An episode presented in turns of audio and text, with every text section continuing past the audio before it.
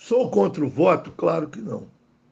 Mas é preciso saber as limitações do voto na sociedade capitalista. O cara está num perrengue, o cara está com fome, o cara está na penúria. Ele vota. Ele vende o voto. O voto é uma mercadoria. Para o povo vender o voto, aliás, não é só para o povo, quase todo mundo vende o voto.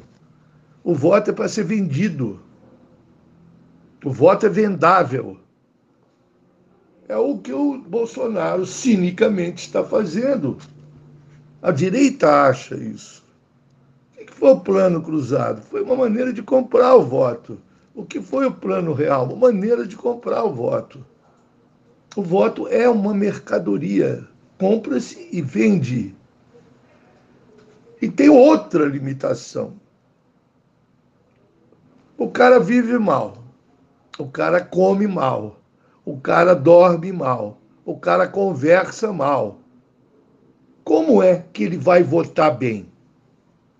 Baixa o clarão na consciência do povão, na hora da eleição, ele vai votar bem? Isso é uma maneira idealista, uma maneira equivocada de pensar o voto. O voto não pode ser abstraído das condições materiais da existência humana. O Goldin da Fonseca, grande ensaísta, fez a biografia do Santos Dumont, do José Bonifácio, a biografia do S. de Queiroz, do Camões. Escreveu num livro chamado A Miséria Nossa ou seja, a miséria é nossa e a riqueza é de vocês, é deles. É igual a, a o petróleo é nosso, virou com o genro do Fernando Henrique na Petrobras, o petróleo, o petróleo é vosso, frase famosa, né? imortal, esse genro do Fernando Henrique. Então o Goldin, nesse livro, A Miséria é Nossa, ele ponderou o seguinte: se, porventura, o José Bonifácio chegasse para a princesa Isabel e falasse: Olha, princesa, vamos colocar em votação se o povo é a favor ou contra a escravidão. Seguramente o resultado seria a favor da escravidão. E o Gondim dá um outro salto. Ele diz: se, porventura, o Getúlio Vargas, durante a criação da Petrobras, essa batalha que foi a criação da Petrobras, desde 38 até 1953, foi uma batalha. O Getúlio se matou por conta disso, para segurar a Petrobras que a Petrobras, desde o início, foi cercada de inimigos poderosíssimos. Em todas as companhias estrangeiras de petróleo não queriam o monopólio estatal do petróleo. Esse monopólio estatal do petróleo foi rompido, foi eliminado durante o governo Fernando Henrique. Por isso é que o Fernando Henrique Cardoso queria enterrar a era Vargas e o Getúlio Vargas aparece como um Exu que percorre o travesseiro do Fernando Henrique por conta disso, porque o Fernando Henrique privatizou a Petrobras, inviabilizou o desenvolvimento autônomo do país, porque sem o controle da energia não há possibilidade de existir progresso no país. Não há possibilidade nenhuma de eliminar a miséria. Pois bem, o Gondim da Fonseca dizia o seguinte: se o Getúlio botasse em votação, o povo vai votar é a favor ou é contra a Petrobras? Seguramente o resultado seria contra a Petrobras. Eu, baseando nesse raciocínio do Gondim, diria o seguinte: o povo brasileiro é a favor que se expulse todas as multinacionais do território, porque no Brasil não tem fabricação nacional de antibiótico. Você vai numa farmácia, é tudo estrangeiro. As multinacionais tomaram conta da, da economia.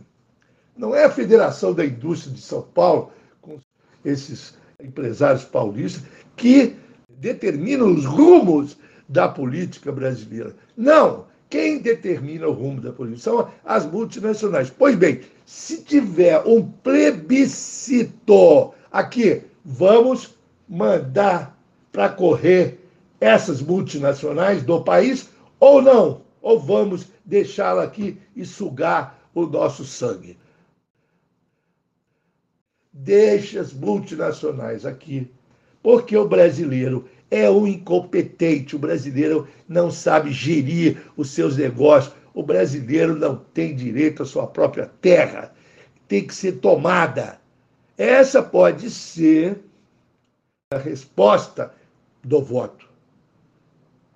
É, é a mesma coisa o seguinte: como é que o Bolsonaro ganhou a eleição? Como é que o Bolsonaro foi eleito?